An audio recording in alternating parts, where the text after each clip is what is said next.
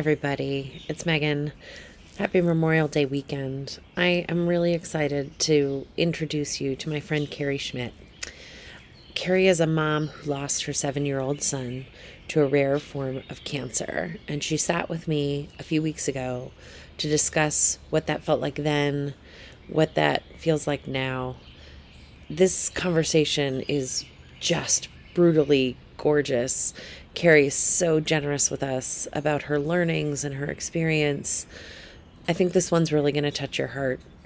Thanks for being with us.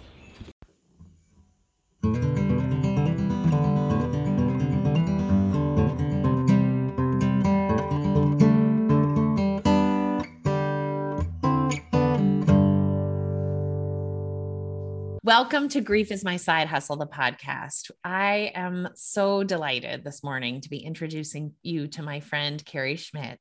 Carrie and I met in a writer's uh, circle that formed off a platform called Her View from Home, where she and I have both had writing published. We were just talking about it. We sort of come to writing at this at, in the same way which is wouldn't have described it as our primary skill set or the thing that we were called to do on this earth, but actually love doing it as part of our own therapeutic process and have been really grateful to understand that other people really relate to the writing. So, Carrie, thank you mm-hmm. so much for being here. There's so much going on in your life right now, and making time for us this morning is really special.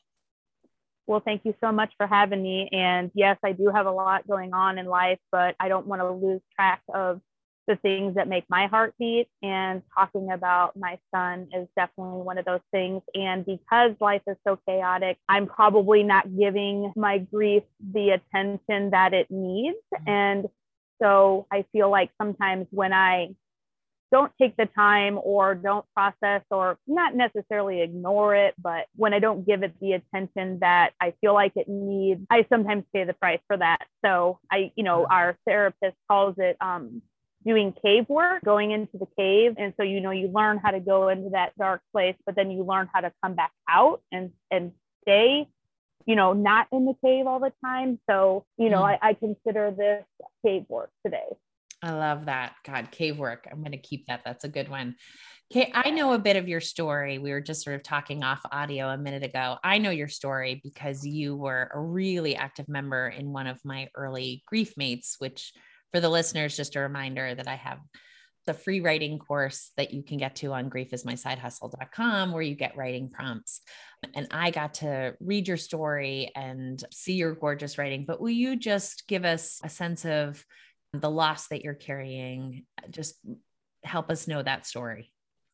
Yes, definitely. Well, I am married to Mike Schmidt. We just had celebrated our 11th anniversary while he was in the hospital. And together we have two sons Jackson, who is forever seven, and Ivan, who is uh, five and a half. You know, May 2019, my son Jackson started complaining of knee pain. And so we were going to the doctor emergency room specialists and they just weren't really figuring out what was going on with his leg. And I was also a surrogate at the time and had a beautiful, beautiful pregnancy. It was a match made in heaven. Everything about the process was absolutely perfect. And Jackson actually got to meet the baby, which is such a beautiful blessing. So I gave birth on July 8th, 2019. And six days later, I thought I was taking Jackson to the hospital because he was dehydrated. He had gotten a stomach bug. And we just thought, you know, well, let's go to the ER and get him some fluids. And I mean, we knew that something was on his leg, but it didn't seem like that was what was taking us there. And so we got transferred to our local children's hospital. And that day, July 14th, we found out that Jackson had a nine inch tumor in his femur and had already had multiple strokes. And when the doctor came in, I will never for the life of me ever forget that lady, what she was wearing, how she said it. I actually felt like I hated her, even though there was no way to say it. You know, you couldn't sugarcoat something like that. My husband and I were just shaking our heads like, how does a seven year old have multiple strokes? I mean, I've never really heard of that. And so he was in the ICU. And two days later, the the doctor said, you know, you know, if he has another big stroke, he could die. And that was the first time that that thought had even entered our mind that he wasn't going to survive. And so, in the span of six days, he ended up having a total of six strokes. And we were told at 3 a.m. on Saturday, July 20th, that there was nothing more that they could do because I don't know, I'm so, it's hard because I, I sort of matter of fact about it. And I don't mean for it to sound like I'm like a cold person, but it's just, you know, sometimes you just have to give like the canned version of it. Yeah. Uh, you know what I mean? Like just because it's hard, you know, but they said that there was nothing more they could do. And so at that point, we had to bring our son, who was three and a half at the time, we hadn't brought him up to the hospital yet because we were hoping that Jackson was going to recover and we didn't want him to see him with lots of tubes and things like that. But we knew that we needed to give him the opportunity to say goodbye to his brother. And thankfully, the child life specialist at the hospitals really helped us because I had to put my hands up and say, I mm, do not know how to do this. This yeah. is terrible. And so at that point, they said because of his age, you have to be very concrete. You cannot use fluffy terms. You can't say he passed away or he's sleeping. You know, sometimes we want to kind of be protective yeah. and and not say those hard words. But they said you have to say that he died and that his body doesn't work anymore. And so when he brought him in the room, his wheels were turning. I mean, you could totally see it. He wanted to see him, he wanted to touch him, and we let him do all that. He we let him be a part of the memorial, you know, like where we had his handprints and stuff like that. And at the time, I was kind of like, oh my gosh, am I totally crazy for doing this? But I'm like, you know, one time opportunity. We do not get to do this again. And I did not want to later have, I don't know how I had that wherewithal to yeah. even think like that. I really don't know. But in 12 hours later, he took his last last breath. And Ugh. to say that we were shocked is putting it mildly. Our shock certainly carried us through the first year. I mean, it was just like we just couldn't believe it. And I just kept having to say it over and over again because I just could not make sense of it. I just was like, and and Ivan, like I said, he was three and a half. And so developmentally, like he really didn't totally get it. He he got it, but you know, all the statistics I've read say that they don't really understand the permanence of death until they're four and a half. And I mean to tell you, like clockwork, after one year, he started to realize his brother wasn't going to come back. And that trauma for him was he had debilitating anxiety. He was terrified that I wasn't going to come back just yeah. like his brother did. Yeah. And and I'm not exaggerating when I tell you that when I would leave or like a couple months later when he started school, he would ask me 200 times the night before school, Mom, are you going to come back and get me? Are you going to come back and get me? And then the morning of school, 100 times, Mom, are you going to come back and get me? And then they'd have to take him out of my arms crying. It was so terrible. And i was asking his therapist like should i do this? Should i not? I mean it was like i just needed guidance with like every step because absolutely none of it felt normal. None of it felt right. But having a therapist to ask those questions like is this normal? Should i be worried? Is he going to be a serial killer? I mean i was nervous because i'm like I, those things can seriously have a, a, profound effect on a child. And I kind of get upset with the idea that they say children are so resilient. And yes, they are. But a lot of times they can be pretty traumatized by those things. And and I feel like this situation really kind of showed me that we can be somewhat dismissive of a child's mental health. Yeah. And, you know, I don't have any control over what happens to Ivan when he becomes a grown up, but for right now, I can do anything I possibly can to help him and give him the tools to become, you know, as productive. And he's already such an empathetic child. And I know that this has made him more empathetic because he does think about others a lot for his age. You know, so there's so much about what you're talking about that it was just like sprinkling across my thought patterns. That sentence that you just said which is like of you know of course children can be traumatized. It, what we know in trauma work is it's not the event. I mean anyone would be crushed by losing their brother.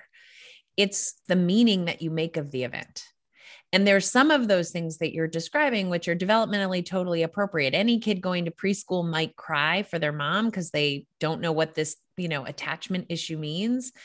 But what is totally out of normal, typical, average behavior is for a preschooler to understand that children can die you know that's the space that a mom and a therapist and teachers have to come in and help with the right developmental perspective. And I love that you had that child life person there to give mm. you, you know, just listen, this is not instinctive. You're going to want to protect him. You can, if you protect him, you're going to hurt him. You actually need to use these really hard words. But I have to tell you, Carrie, the thing that I am most struck by in this conversation, and it really is like as a person, not a therapist, is this impossible dynamic where you have to be the mother who loses your child and in this impossible way. Part of the reason I wanted you on is your story is the story people can't hear.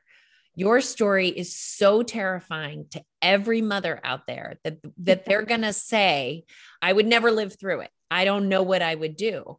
And what I say to grievers all the time is every fucking one of us feels that way. But somehow we live through it. There is this thing in humanity where somehow we survive untenable loss. Yeah. So, and you are describing it. And I really do appreciate when you said, you know, I don't mean to be unfeeling when I'm describing it. One of the things we know in grief work is you have to lock in your narrative because you can't go yeah. through it over and over and over again. When I go out to organizations that have had like an active shooter, or I do consultations with folks where there was a suicide in their office, you know, what I tell them is you cannot retell this story over and over again. You're re traumatizing mm-hmm. yourself. You need to lock in a narrative that doesn't activate you too much so that right. you can move past the narrative into living with loss. And that takes some yeah. time, right? Like that thing where you said, you know, I just couldn't believe it. I had to say it all the time. I spent a year after my mom died, a whole year, every night saying to my husband before we went to bed, I can't believe she died. and it's not that I didn't know that she died. I just couldn't fucking believe she died. and so it was me, like I, I was totally updating, know. right? Like updating the computer. I was having that one moment of like, I no, no, I understand where we're at in life but there is a part of me that is has not caught up with this reality and i just need to like wave to it out the window like i know buddy you and me both. Yeah and you just have to unfortunately kind of like relive it like every day. I will the day after he died i woke up and looked in the mirror and screamed the most guttural scream like a sound that is unimaginable and mike was like oh my gosh and i was just like no. I mean, I just three days in a row I did that. And then I still, it's not every day, but some days I do that same thing where I open my eyes and we have, you know, mirror, uh, mirror closet doors. I'm like, no, I still can't believe it. I still cannot believe it. And it, it is I mean, just, it is an unbelievable story. That's the thing. Like it's the it, so I'm sure you have many experiences with people who have accidentally bashed you around. Because again, your story is the one no one wants to get close to because it is too fucking scary. Yeah. Well, you know, it's funny because just a little bit of background. So, I had actually been an advocate for St. Baldrick's, which raises money for childhood cancer research since 2015 because I couldn't imagine having a child with cancer. I shaved my head three years in a row. And then Jackson shaved his head four months before he died, most likely had cancer at the time. And then I decided three months after Jackson died, woke up like with conviction that I needed to have a St. Baldrick's in his memory at his school because his death was the first death in 25 years at the school. And I was like, I need to educate this community about childhood cancer and how underfunded it is and stuff like that. So St. Baldrick's asked if they could actually share my story on the national level because of just how strange it was. Oh, unbelievable, I guess. Not strange, unbelievable. Yeah. So they shared it to the she she knows and then Yahoo picked it up. Yeah. And so when it got shared to Yahoo, there were some people on there that actually said that they didn't believe it. They said they thought it was made up. And I, at first, I got a little bit irritated, but I'm thinking, who the hell would make up a story like that? That's a horrible mm. thing, you know?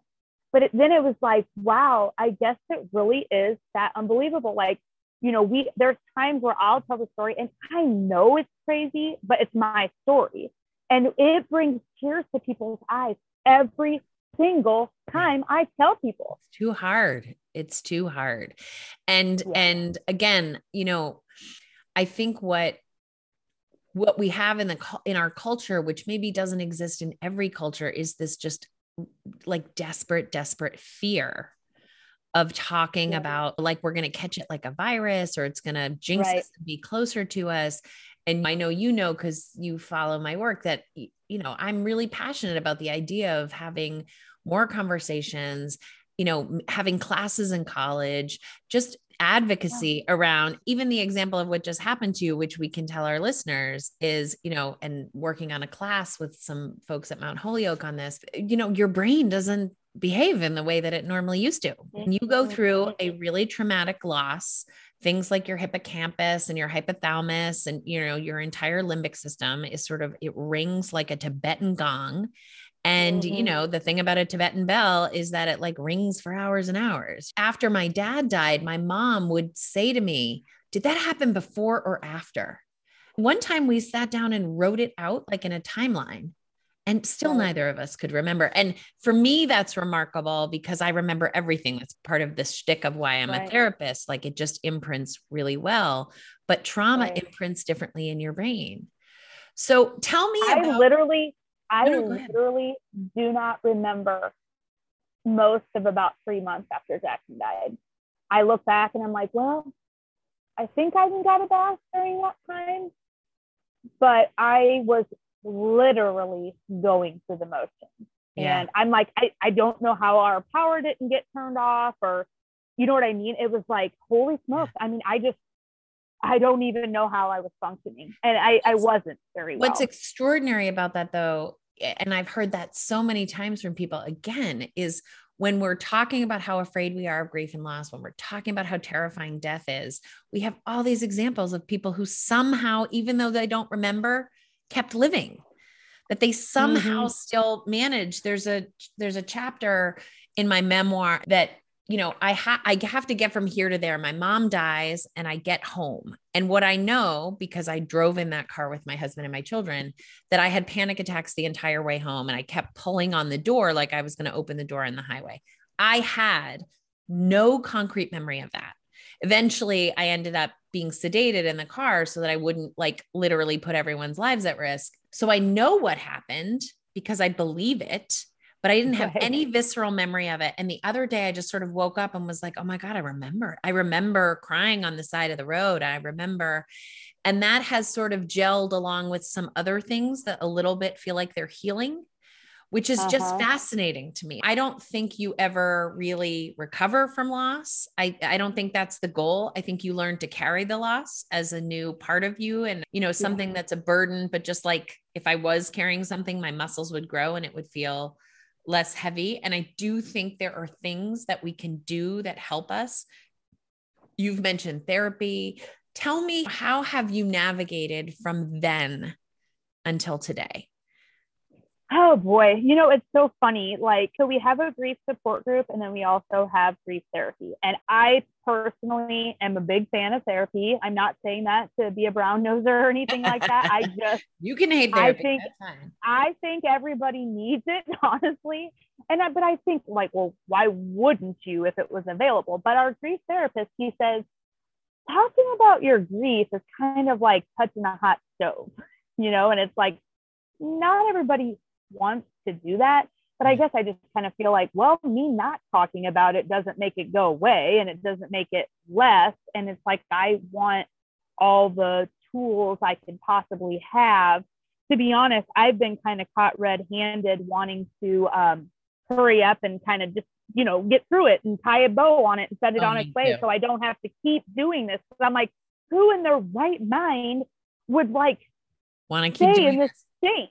Yeah, it's terrible, you know. You know, I know that losing a child can destroy a marriage. And thankfully, Mike and I um, have grown stronger through this. And I think so much of that is we've learned how to let each other grieve in our own way and not judge how each other grieves. I see it in various different groups where you know people kind of get mad at each other for either how they are grieving or how they're not grieving.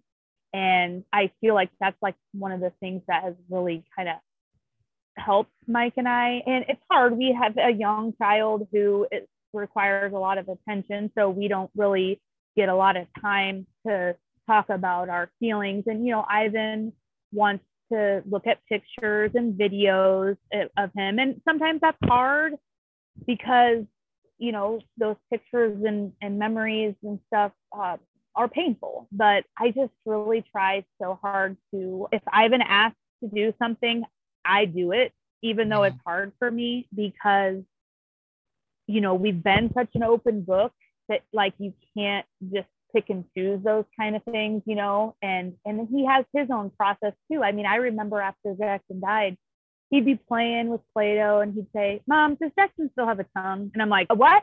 Like, oh, oh so brutal, isn't it? Right. But then it was like he would just get back to playing, you know, and that's like one of the things I learned uh, about the way children grieve. They don't sit and be sad like us, you know, they kind of do it in bursts. And so it was like I had to be kind of prepared for whenever, well, I was never prepared, to be honest, yeah. for when yeah. he would coming out of out of nowhere. It always took me a little while, but I'm like, you know, he got to a point where he wanted to wear his clothes, and yeah. and I was like, no, that was like a vault that I had closed. But then I was like, well, that's his process, you know, that's what he wants to do to make his make himself, you know, feel closer to his brother, and so. I was like, okay, well, I guess. I mean, that's kind of how I feel like I do everything now. It's like, okay, if we have to, you know, and but you know, I always see so much. Um, I do think, I mean, I just want to so say this to you, but uh, my kids are older. They're 13, 11, and nine. And when my mom died, a good friend of mine was like, listen, you need to be careful with your kids because they're going to go back to life really fast. Cause we were on summer vacation, you know, ice cream, swimming. And he was like, they're going to be ready to do that. And you're not, and you're going to hate them and and he knew because he had mm-hmm. lost his wife and his mom sort of not so long ago I, I have a master's degree in child development i understand how children's brains work but that that bifurcation right of like you are the mother to a son who died and mm-hmm. the mother mm-hmm. to a living son. I've got a lot of kind of codependent stuff that runs in my bones, but I mm. found having to show up for my children. It was the beginning of the school year. There were a lot of needs, pencil cases, new shoes, like next to impossible. I felt like I could do one or the other. But mm. and and I did some inpatient work. So really I, you know, I did do one. I really did leave my husband like holding all the threads of our life because if I focused on them, I disappeared in that and and the pain was mine not theirs. And so it felt like not a, not a competition but when you were describing marriages and how they implode that makes so much sense to me because how can you have two people at the exact same time needing all of the support of their partner who is going through the exact same thing? I mean it feels impossible yeah, and you know, you said something that I think I just realized for the first time. You know, there there's these comments that people will make. Well, at least you still have another kid or whatever. And thankfully, people haven't said stuff like that too much to me. But I think I did resent him in some ways, even though obviously yeah. I was so so thankful for him. But I'm like, I can't even think straight. He hated it when I just cried all the time. He never forget one time I was crying. We were watching videos and stuff. And I started bawling and he like punched me in the face. And he's like, stop crying. I'm like, I can't stop. You know, like I just couldn't stop. And and then just about two weeks ago, for the first time, we were listening to a song that has so much meaning. Sweet Child of Mine by Guns N' Roses. Mike used to sing that to Jackson and Ivan before bed. And then we have the sweetest video of Jackson singing it. And then at his service, we um, had a picture slideshow to Sweet Child of Mine and then showed the little video.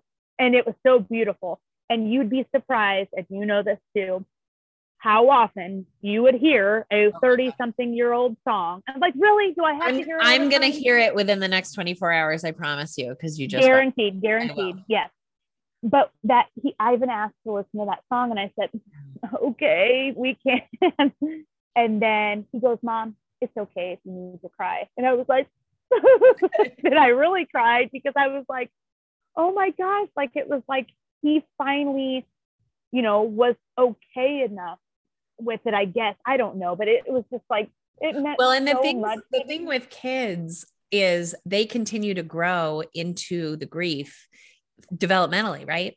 And so, like, he's going to have a different level. I did a beautiful podcast with my friend Paulo Kane. He was 15 when his brother died, and his brother was 17.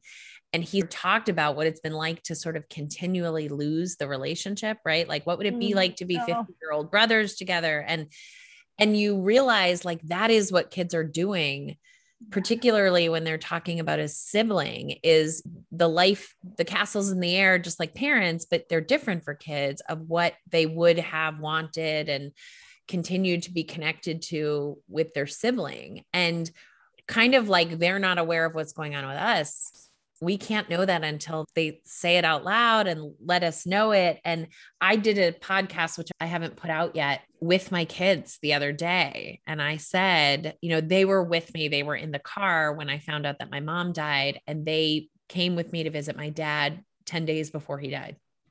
My dad died three years. Three years ago, almost four. And I just asked them about it. I said, I want to interview you like a podcaster. And what was remarkable to me is when when i learned that my mother had died i was driving a car and i was pulling over and trying to be really calm. And my daughter who was 11 she's now 13 was like mom are you okay? And i was like i am not okay. And she said do you want me to help you box breathe? And i was like oh my god lucy yes please. Oh. so she did that i know I, I mean it makes me want to cry I mean, I had given her that tool because she needed it for some anxiety that she was having. So she boxed breathed me to the side of the road. And and to me that is like this seminal moment of when she took care of me and I had a lot of worry because I had such profound PTSD that I was like not showing up for them as a mom. I have some childhood Mm. trauma. This is going to be their childhood trauma. This is going to be what they don't recover from. And I asked her I said, Do you guys remember being in the car? Do you remember what happened? They're talking, the boys are talking about Pokemon cards, which I expected. And Lucy didn't say mm-hmm. anything. And I said, Do you remember box breathing with me? And she was like, No, I don't remember it at all. And it would just like blew my skull open, right? You and I have talked about this concept of resiliency, which I really don't love that word because I feel like it's a word that's turned into this thing, which is like something you're supposed to be. And if you aren't, you're kind of failing what I think is a sort of a better concept is, is the idea of like, what does recovery look like? Like, how quickly are you able to sort of get back into connection and recovery? And so, what I knew about in that moment is, oh my God, you know, she wasn't as terrified as I was. She Mm. boxed breathed with me and she calmed herself down, that I was Yeah. able to show up enough, right? I have enough tattooed on my wrist. Like, I was able to show up enough that that moment for her was not her seminal childhood moment of terror. She didn't even remember the thing that she did that to me it was the indicator of like oh my god the child is taking care of the mom and Yeah. and so knowing that you have a little guy who's processing this he's going to continue to process it alongside you and you Right. guys do it in tandem you end up sitting on the couch together crying and he says that's okay or he says that's not okay and you still have to figure your way forward Yeah. Oh my gosh. When I think back to how terribly difficult it was to be parenting. Well, I call it PWG, parenting while grieving. I've actually written a couple articles yeah. about it and how yeah. it's just so hard. It feels so impossible because your mind in the beginning, you can't think about anything else. I mean, you just can't think about anything else. And I always say, if if the rest of my life was going to be the way the first three months was, I don't believe I would want to still be living yeah, because it was just like someone was flaying my heart every minute of the day. You know, I've heard it said it doesn't get better, it gets different. Yeah. I've also heard it doesn't get better, you get stronger.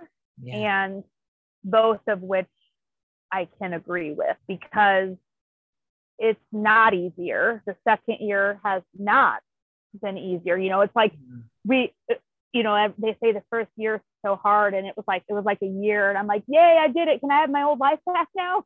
and it was like, oh shit, this is just the beginning. Like this is yeah. Totally you know, the other thing I want to say because I I really think it's important to like tell the truth is traumatic loss does destroy some people that we lose yeah. people to addiction they isolate they never recover.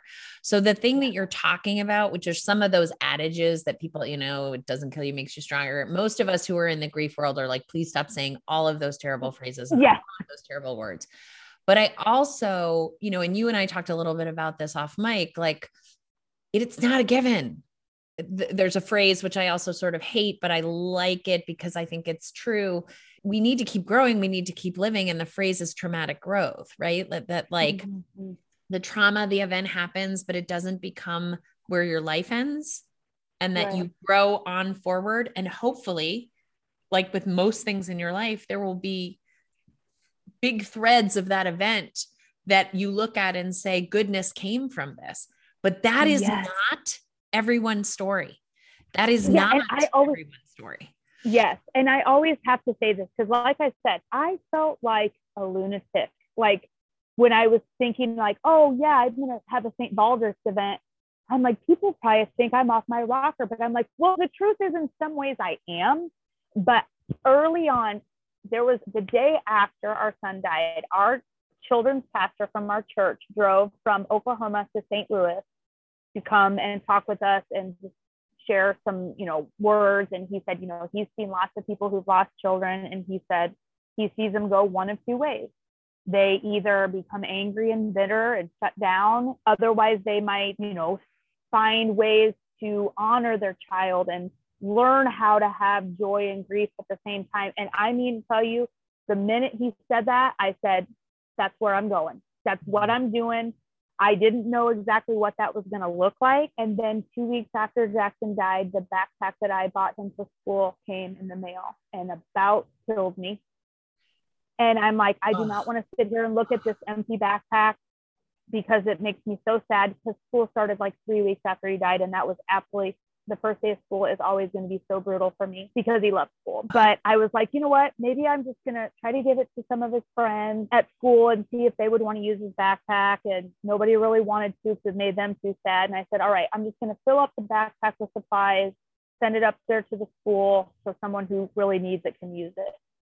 Well, then that ended up turning into uh, a backpack and school supply drive where people donated and we raised we we collected 125 backpacks and 30 of those were full of supplies and we gave them to a local school that was in a kind of an underprivileged area. And then it was like it was five weeks after jackson died.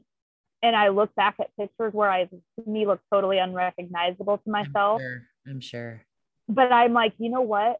That does not take the pain away, but it does lessen the sting even just a tiny bit because I'm sharing his story. I'm honoring him. I'm a very busy, hands on, active mom. And you can't just have two children and take full time care of them and then have one of your child is gone. One of your children is gone. And I knew what I was doing. I knew I was mm. trying to be busy and distracted because it hurt too much. I always was looking for anything that would make it hurt a little bit less. And I found out that those things actually do, kind of, you know?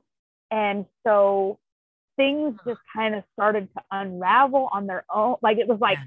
I was not doing much. Things just kept landing in my lap. And so I'm like, I'm just going to go with it. Like I'm just going to go with it. I, I love the idea.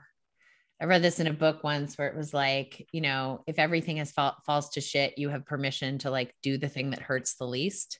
Like mm. that's what you've earned is do the thing that hurts mm. the least. And yeah. I love the idea that you went into this. This backpack is hurting me. I need to do something with this backpack.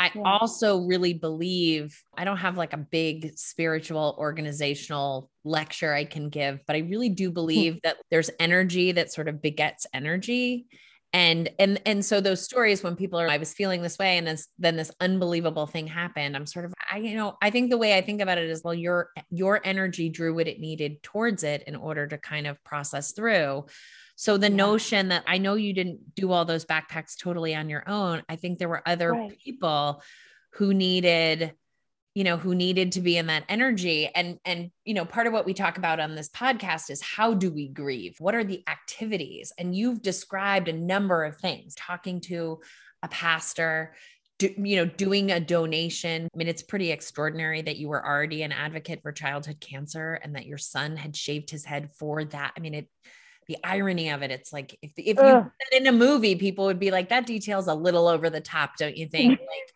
you know, just kind of too much.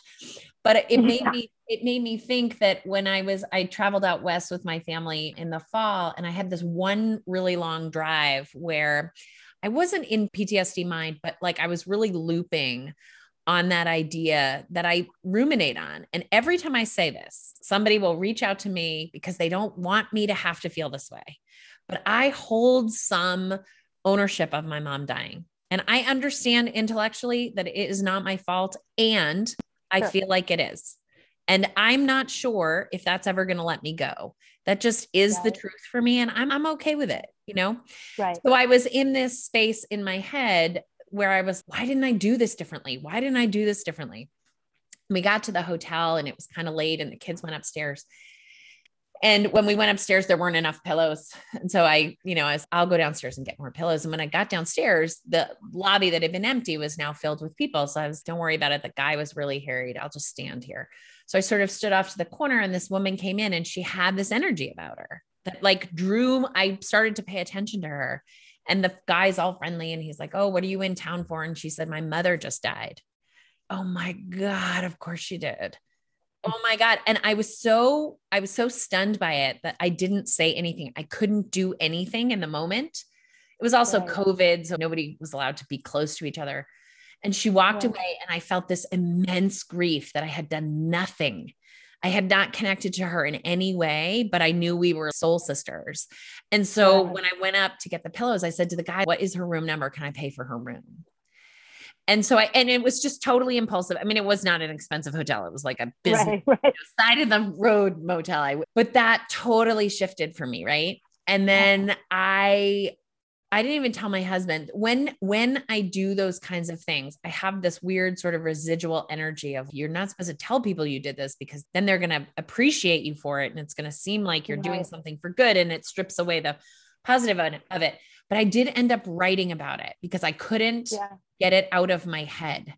And it was one of my pieces that went all over the place. People from all over the place responded to it. And people yeah. from all over the place said, I did something similar. And I, and then what I really understood was that some of my grieving is giving, that some of what I need to do with my grief is to take the bad in my mother's name or in my father's name or whatever and sort of transform it. Maybe it will land somewhere else and be good. I, mean, I did also have this conversation with the guy behind the front desk who it ended up being really meaningful to him, really meaningful to his wife. It really probably always was. I needed it to be more than just paying for this woman's room because I didn't even really understand why I did that. I, it didn't even make sense to me what I was doing. By the time right. people came back to me and said, that was so meaningful to me, let me tell you why. I was like, I think that's what it was. It was this desire to be connected to a larger energy yeah. of healing and moving forward and loving on each other when we're carrying the impossible stuff. you know, it's funny. I get real kind of squirmish. I don't really like to have a lot of acknowledgement really for for doing any of the th- of the things that I do because it's not all me. You know, I feel like it's Jackson, and my husband says this a lot that you know Jackson is like working through you, and and this is how I bestow my love on Jackson, and this is how you know I I share his story, and I've said I've gotten really good at putting a bow on a pile of shit.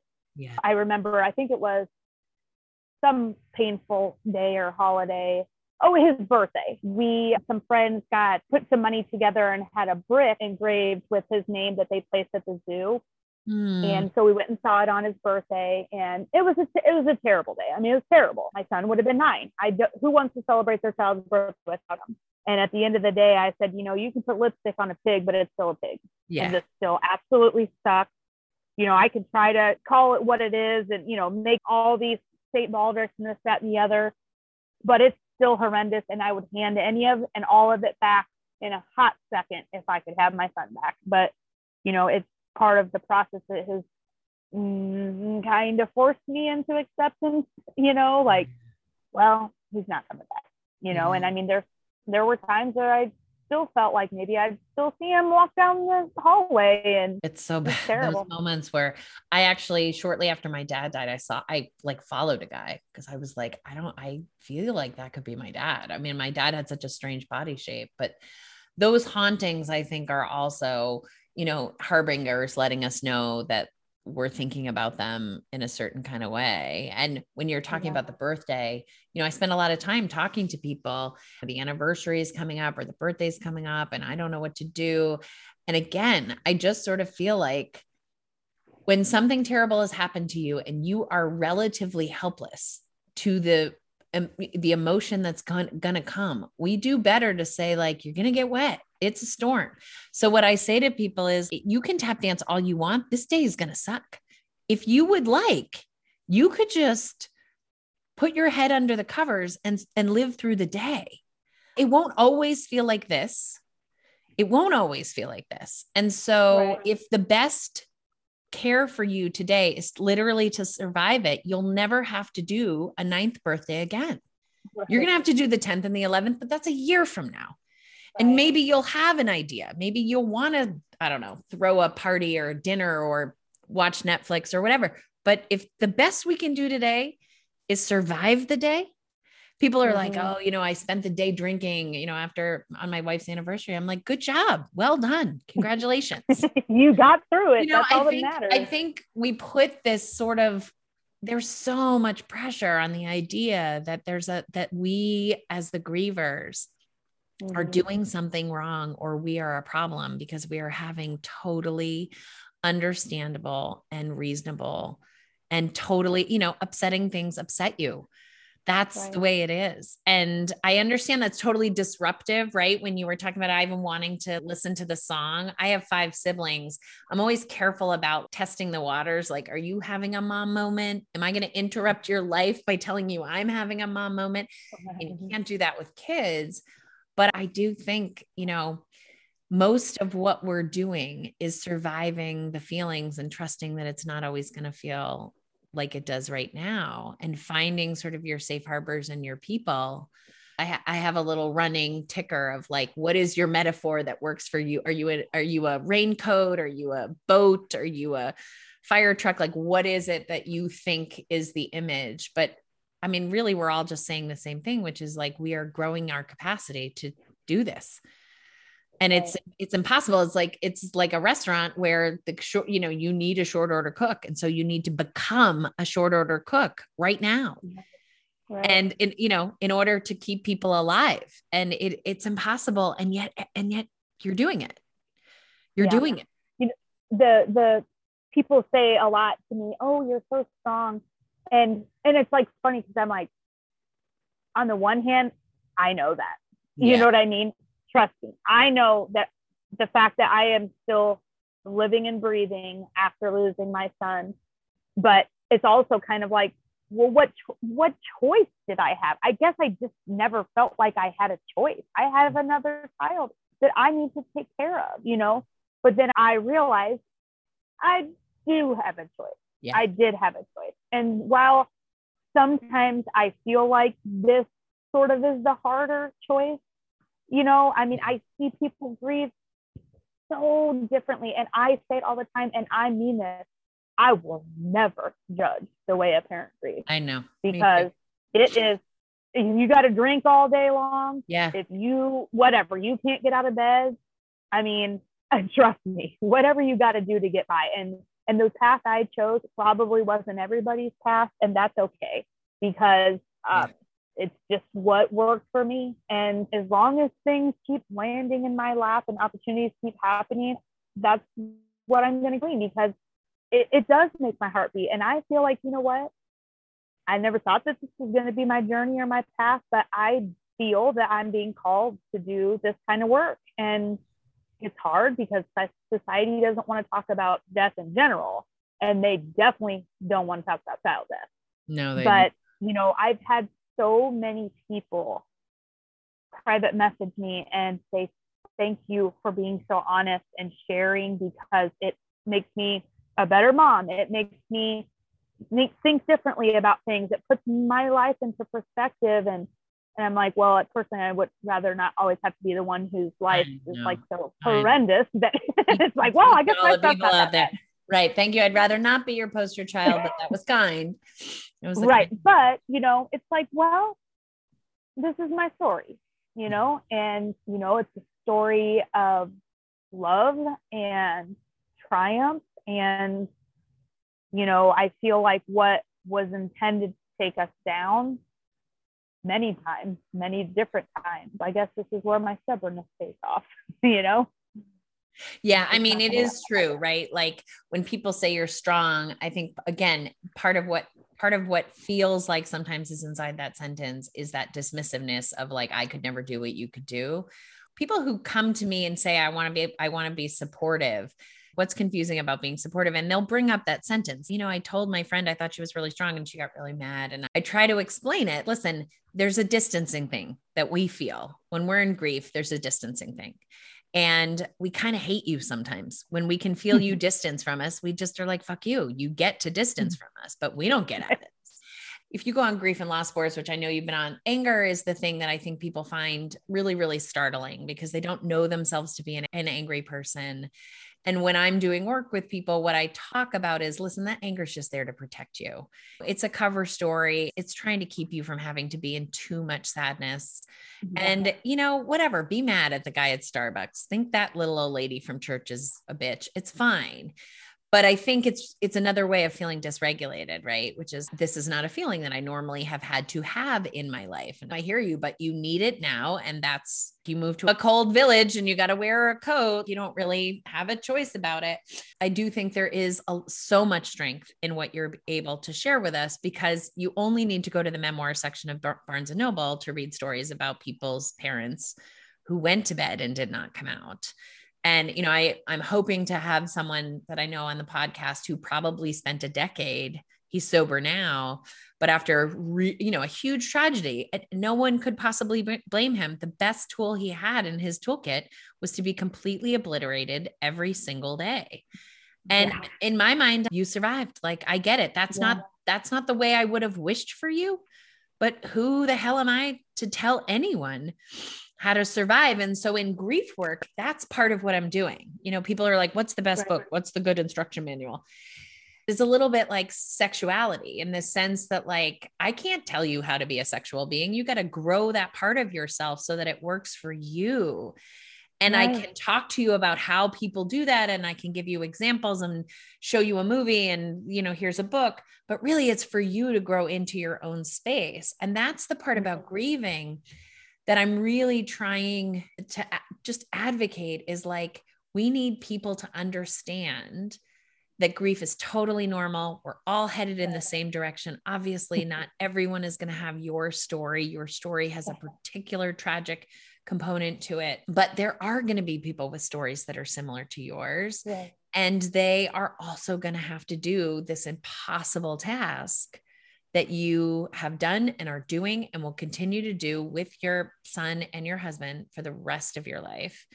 And just like memoir and just like documentary, part of what we're doing when we're sharing these stories is allowing someone else to say, okay, this woman seems to be living through this somehow. Maybe yeah. I'll borrow, maybe I'll try, maybe I'll go see if I raise money for childhood cancer. Maybe that will also feel good to me. Possibly it won't might have to come up with your own stuff but it's that desire to want to live forward with grief rather than stay totally here in the traumatic moment of what happened. Well nobody's equipped to lose their child. No one. And no one. And so you know what i've learned and what i've shared and i pray that none of my other friends besides one of my friends who already did lose her child uh, that no one else I know has to do that. But even if what you've learned from me can help you deal with someone else's, whether it's not a child or whatever, you know, because yes, every loss is different, but there is also a lot of similarity in kind of what people need and how you can help learn the things that aren't necessary to say. You know, one of my favorite things that my friend said is we're all just walking each other home. Yeah. You know, and it's like, you know, we can learn so much from each other and everybody's story is different, but if you can take something from someone's situation and learn and become better, then it wasn't in vain, you know? And I really didn't intend on being a, a teacher necessarily. I'm definitely an advocate yeah. uh, and always have been. But I feel like in a way, I'm like, well, I've sort of kind of accidentally taught people some things and and I'm I'm proud of that because it's been hard and I don't sugarcoat. I think we all kind of only put a, a real small snippet of what is really happening, but being honest and open and and vulnerable has has benefited me much more than trying to put on the facade like this is easy or okay or it's tough. It's tough. yeah, it does. I mean, and and part of what I appreciate about your writing and the way you talk about it is you say it sucks and you say I'm doing these activities. Here's mm-hmm. how I'm in emotional pain and here's how I'm living forward with grief. Mm-hmm. Before we started recording, you said something about getting some advice about exercise.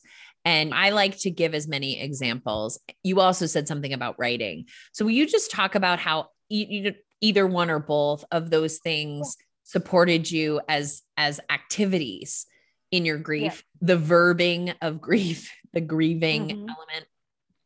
Yes. So our grief shared with us that exercise is like taking a 10 milligram Zoloft. And that really stuck with me because I always have enjoyed exercising, but I definitely needed some sort of an antidepressant. I don't drink or smoke. And again, whatever people have to do, that's just a personal choice. Exercising really became you know, movement is good for you. But I always say that exercise is just as much for my mind as it is for my body.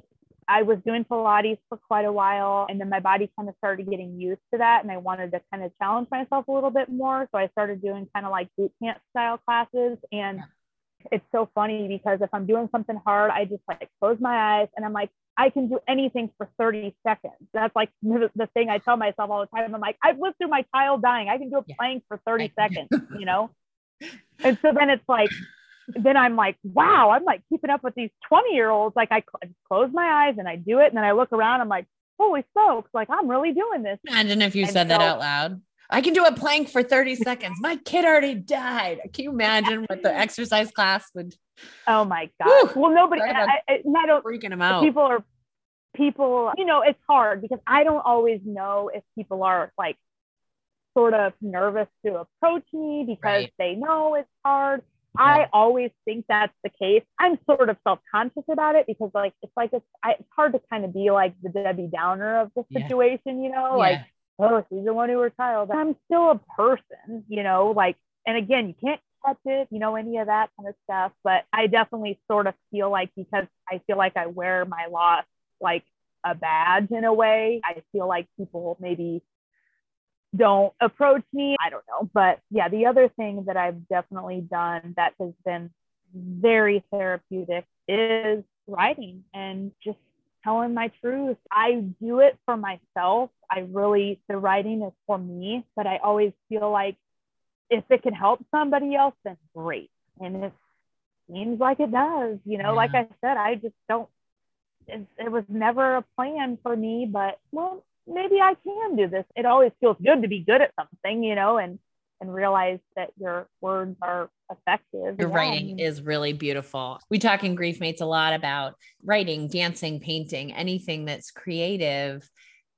There's the process of it, which really is just for you. You know how many people mm-hmm. are at home singing in the shower? No one's asking them to be on American Idol, but singing in the shower is meaningful. I have a woman right now who's that's that's her primary grief work. She's taking like 3 showers a day, going through all of the music and the songs that are meaningful to her, but she her voice is not no one's going to say, Hey, let's do this professionally. So there's the process element of it. And then there's also the product element of it.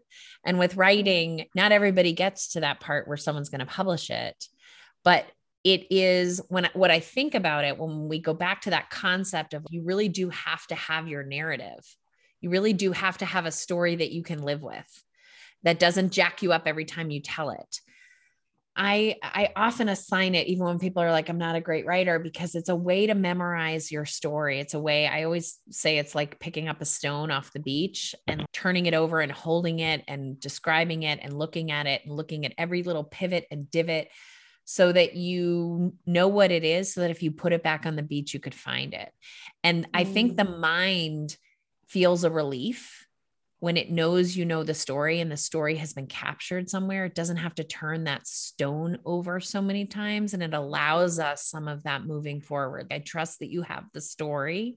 I wrote the actual event of learning that my mom died i think 70 times it was just so present. And now i don't write it anymore. And i don't know sometimes when i go back there's it's a it is a chapter in my memoir. And I, when i go to it i'm like oh that's not the version i thought was in the book or oh this one doesn't have that one detail. It doesn't actually matter any one of the versions because i know that story now and i don't have to go back and tag back to it with so much pain and so that's sort of the therapeutic piece. And then there's that piece of when you share it out, people come back and say, This was meaningful to me. If people are interested in reading your writing, how would they do that? I can put it in the show notes, but what's the or if they would like to talk to you or and i'm not offering that by the way you know i am really responsive when people come onto my website and chat with me i know for other people that's not good for their health but if people would want to know more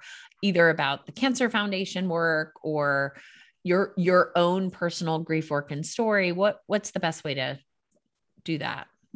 So i have i have a website for the foundation which is lovelikejackson.org and I believe there's a way that you can contact me like through email on there. Yeah. I had been an advocate for St. Baldrick and decided to have um, a St. Baldrick in memory of Jackson. He had osteosarcoma, which on the list of under researched cancers is actually very low on the list. So we established something called a hero fund, which every year we have to raise a minimum of $10,000.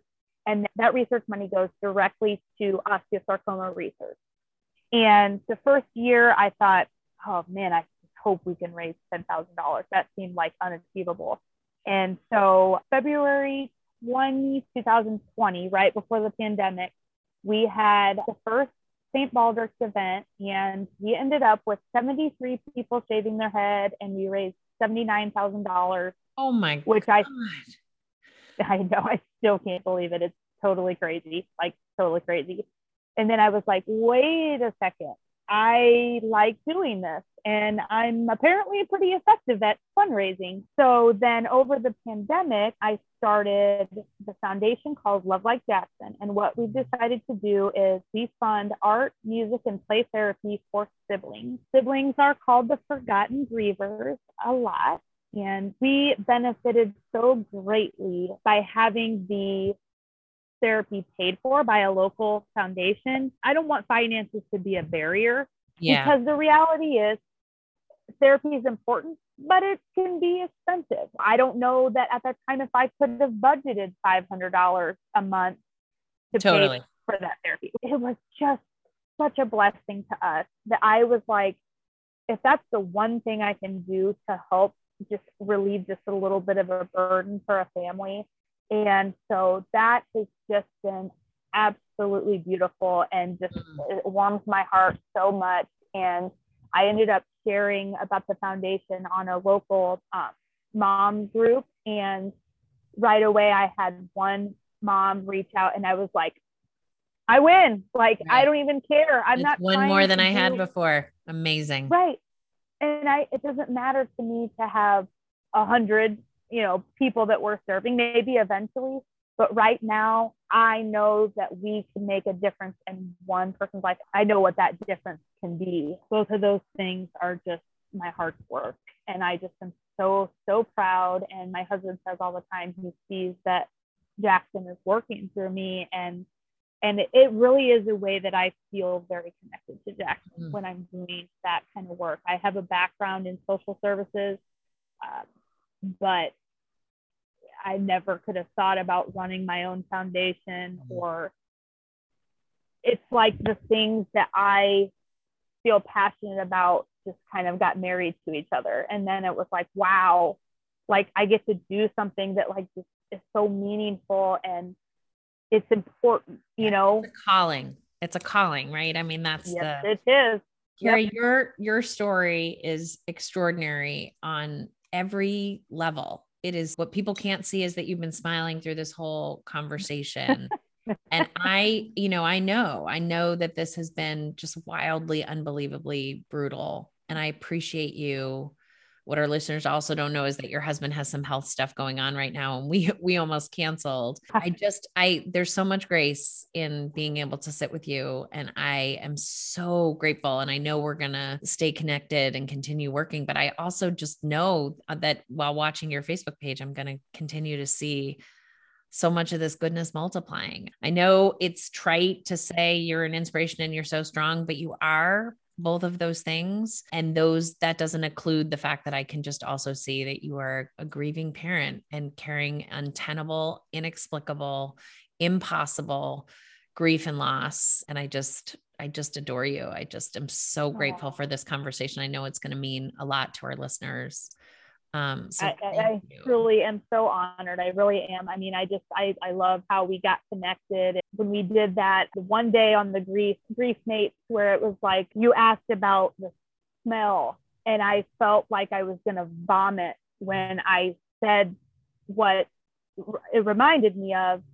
And then, you know, it was like, wow, that ended up being kind of like a part of my processing. And and so it was like it was just such an unexpected you know, hard, but also I was so thankful because I was like, I didn't know I was gonna yeah. like experience so much while doing that. But you know, I just I'm trying to learn how to move forward and to carry both my grief and still have joy. And it's not easy. And sometimes I don't, and sometimes I can't. But, you know, I feel like my other son Ivan's life has been rocked so much that I want to do everything I can to still try to give him a good life. And and I think we are. And you are. I'm so I'm proud of so, him. I'm so grateful to have to to witness it from the side.